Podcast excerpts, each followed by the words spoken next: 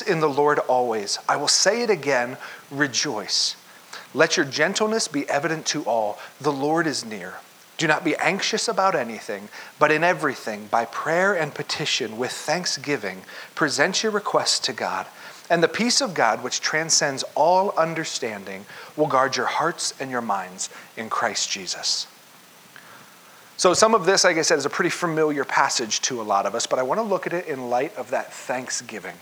It's kind of right smack in the middle of the passage, and I think it's because it, there, it's a hinge.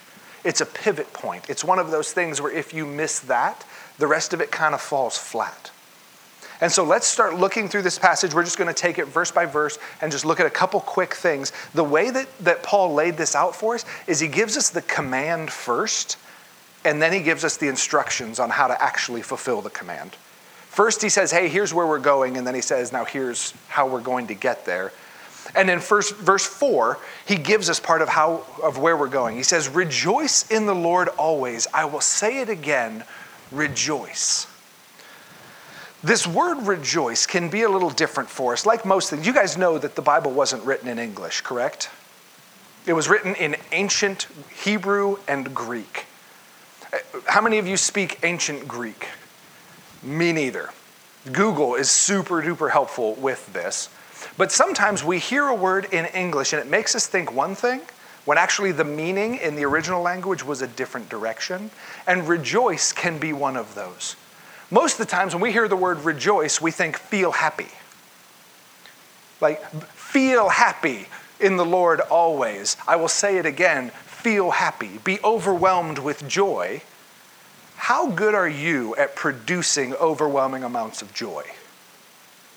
As a command, that's kind of mean for Paul to just go, hey, feel this certain way. I can't produce feelings. They, they kind of naturally come on their own.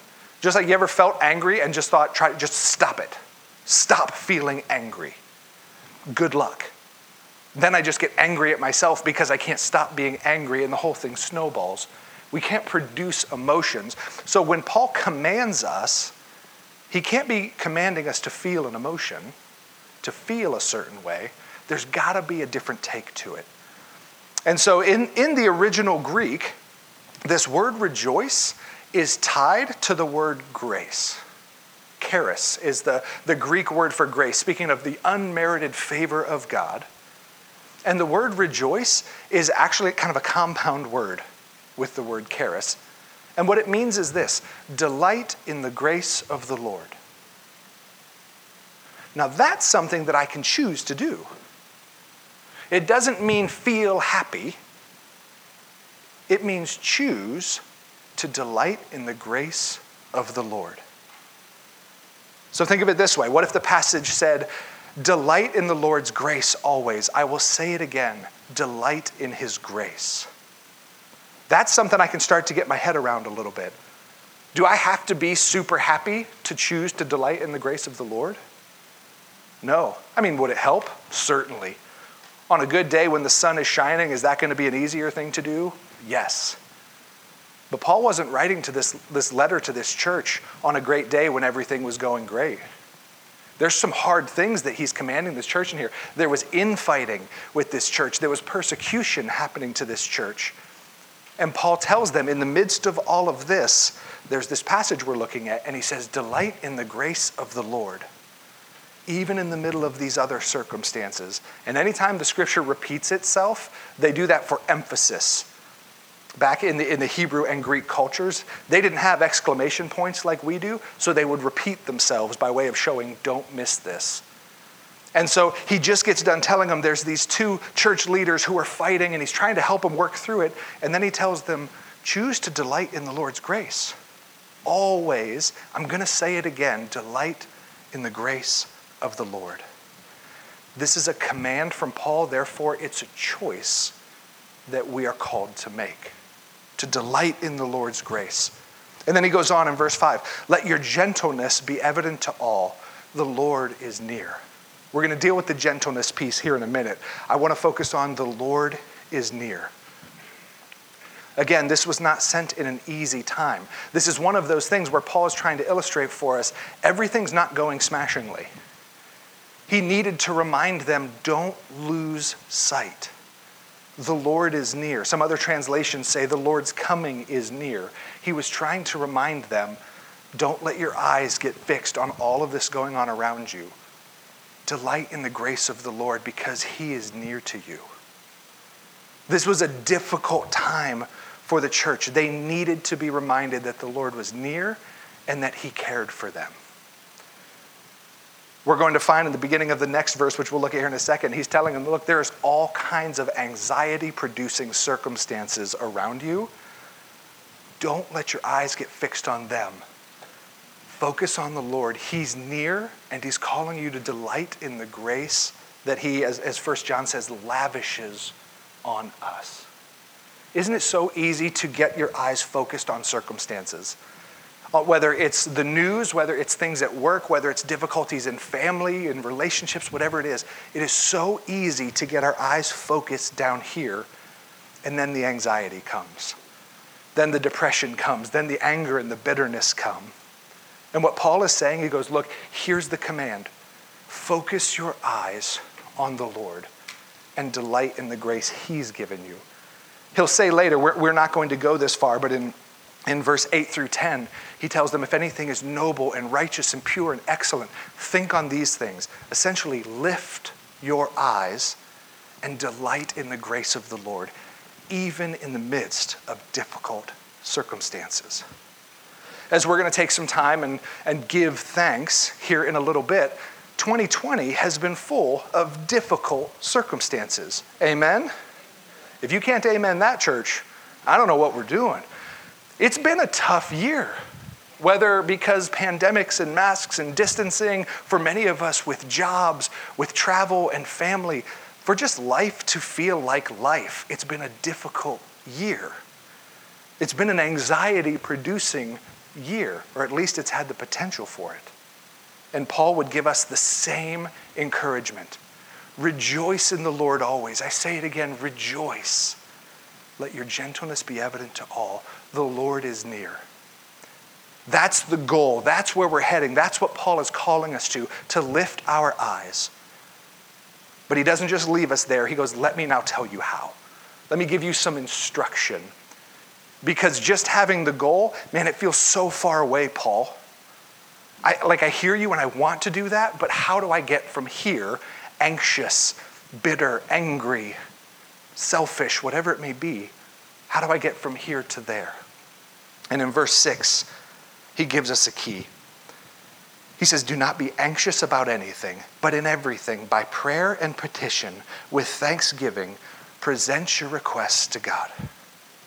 Paul says, Look, when those anxious feelings start to come on, when the circumstances around you start to get dark and the anxiety starts to come up, that what am I going to do? How am I going to fix this?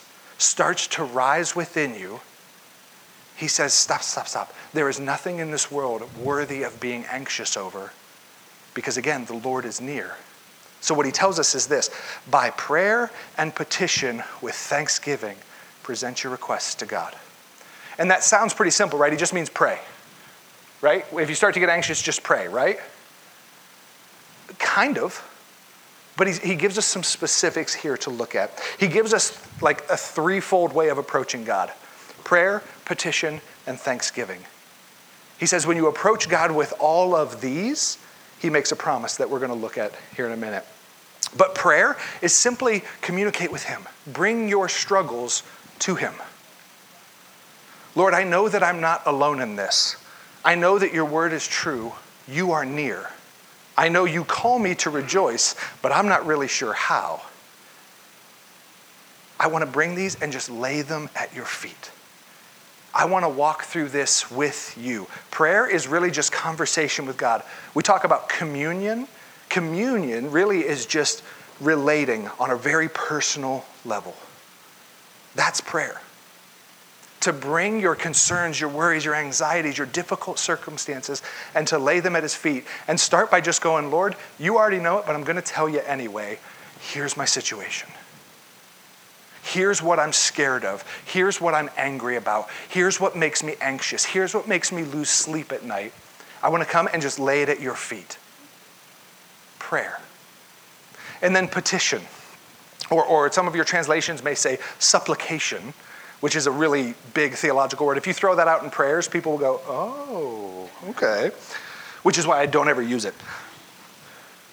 But this translation says petition, which I think is a really clear uh, translation. To petition the Lord, to say, Lord, here's my situation.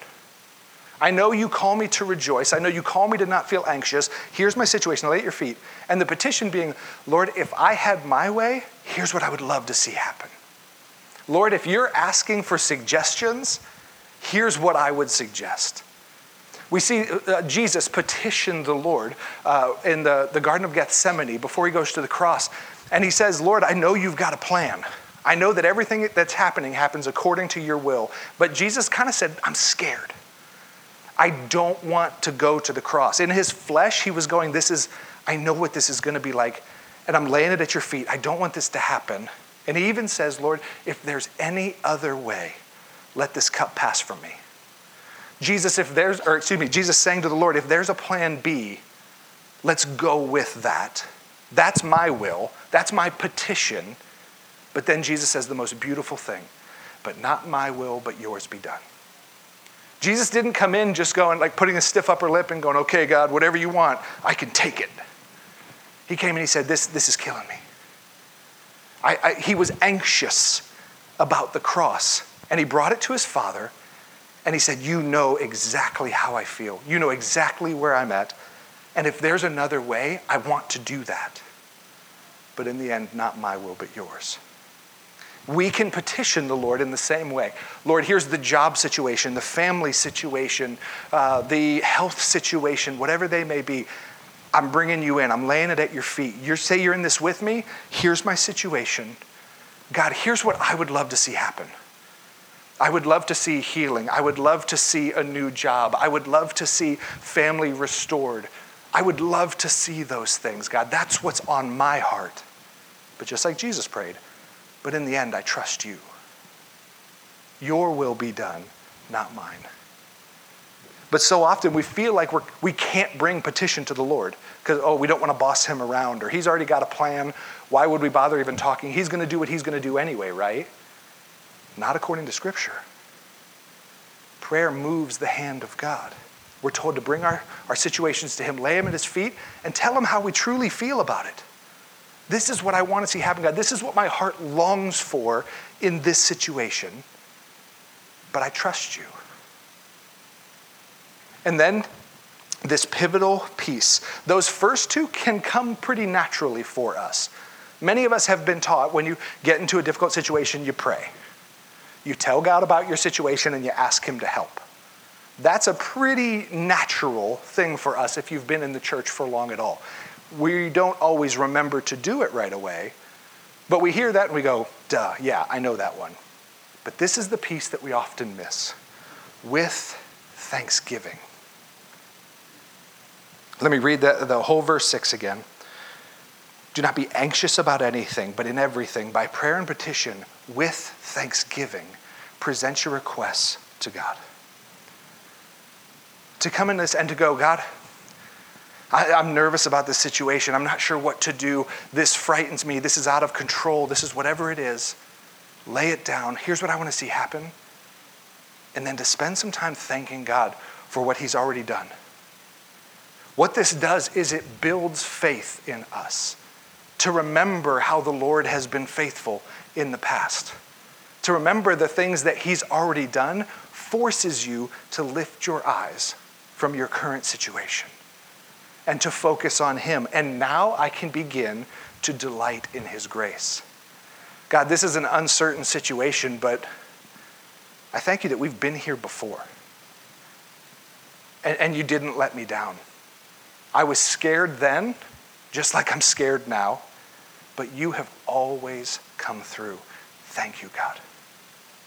Lord, I've seen you, maybe I haven't experienced this before, but I've seen you come through in other people's lives in this way. And I thank you for the way that you came through for him and for her. Would you come through in the same way?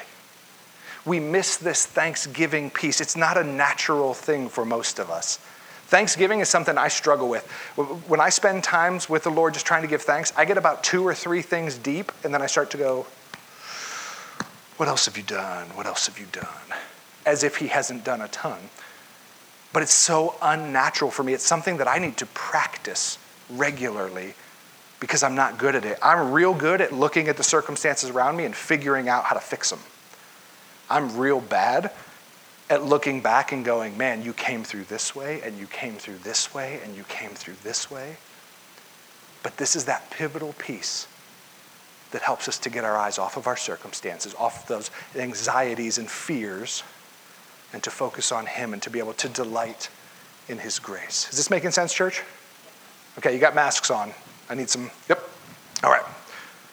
So now let's look at the payoff. Verse 7 And the peace of God, which transcends all understanding, will guard your hearts and your minds in Christ Jesus. This is an, an if then statement. What Paul is saying is like, look, we're, we're aiming for rejoicing in every situation. So if you will choose to present your request to the Lord through prayer, petition, and thanksgiving, then you will receive a peace that, think of these words, that transcends understanding, a peace beyond imagination, a peace bigger than your circumstance even calls for, a peace that people look at you and go, How? After this and this and this just happened, how could you possibly have peace? I don't understand and you see the doors that this begins to open for the Lord to be praised and for the kingdom to advance.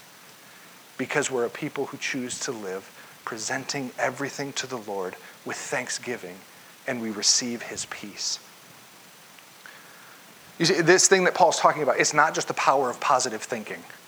If you will just choose to be a, a cup half full kind of person, if you just choose to, to, to be the person that's just real thankful in life, what he's saying is look, when you come and you obey the command of the Lord and you bring your circumstance to him with the choice of thanksgiving in your heart, you will receive peace, a supernatural peace.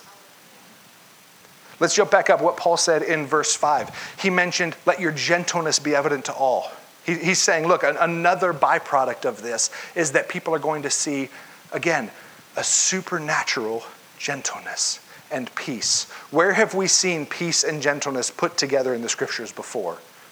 Anyone want to take a stab? That has to do with fruit. Hey, the fruit of the Spirit love, joy, peace, patience, goodness, gentleness, faithfulness, and self control. What he's listing here is two of the fruits of the Spirit how do we receive the fruits of the Spirit? We muster them up real hard ourselves, right? We draw near to the Lord and we receive them from Him in supernatural amounts. See, the fruit of the Spirit, sometimes we hear that and we think love, joy, peace. Okay, I got to be real loving.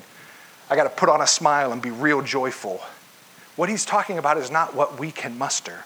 But when we receive these things from the Lord, it is in supernatural amounts, both supernatural in quality and in quantity.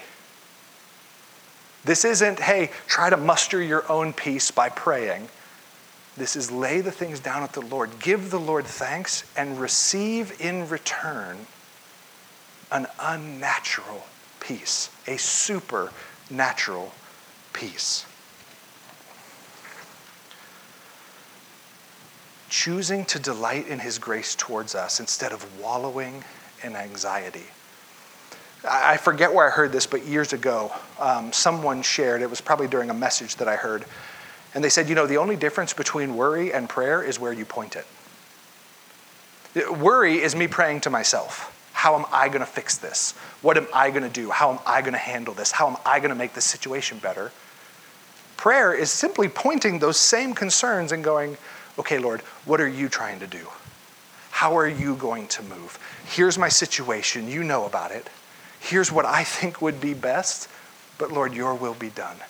Thank, you for the ways you've always come through in the past. It's taking the same concerns, pointing them to Him, and what I receive instead is not the best I can do, but the supernatural fruit of the Spirit. He doesn't take the amount of faith that we have and give us that much peace. That's, that's the beauty of this. God is unfair in the way that He pours out the fruit of His Spirit. He doesn't go, okay, you were this faithful, so I'll give you this much fruit. He goes, You brought this much faith to me, look at what I'll give you. More than you can understand, more than makes sense in a situation because you brought your meager faith, your faith the size of a mustard seed to me.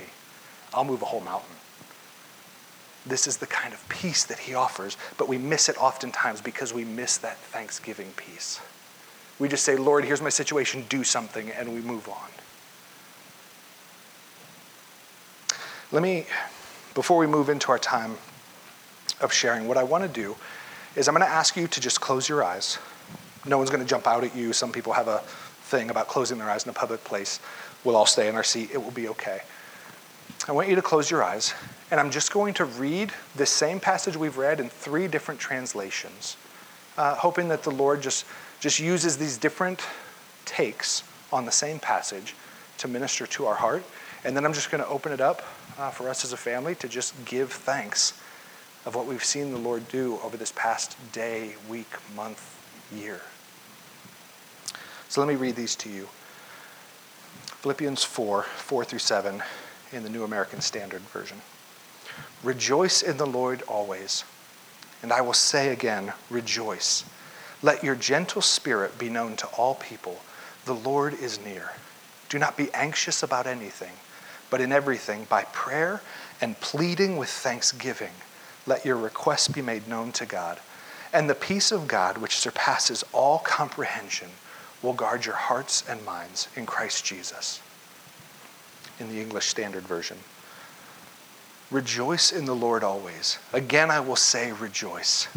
Let your reasonableness be known to everyone. The Lord is at hand.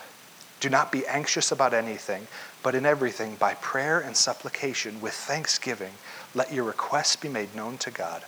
And the peace of God, which surpasses all understanding, will guard your hearts and minds in Christ Jesus. Finally, the New Living Translation. Always be full of joy in the Lord. I say it again rejoice. Let everyone see that you are considerate in all you do. Remember, the Lord is coming soon. Don't worry about anything. Instead, pray about everything. Tell God what you need and thank Him for all He has done. Then you will experience God's peace, which exceeds anything we can understand. His peace will guard your hearts and minds as you live in Christ Jesus.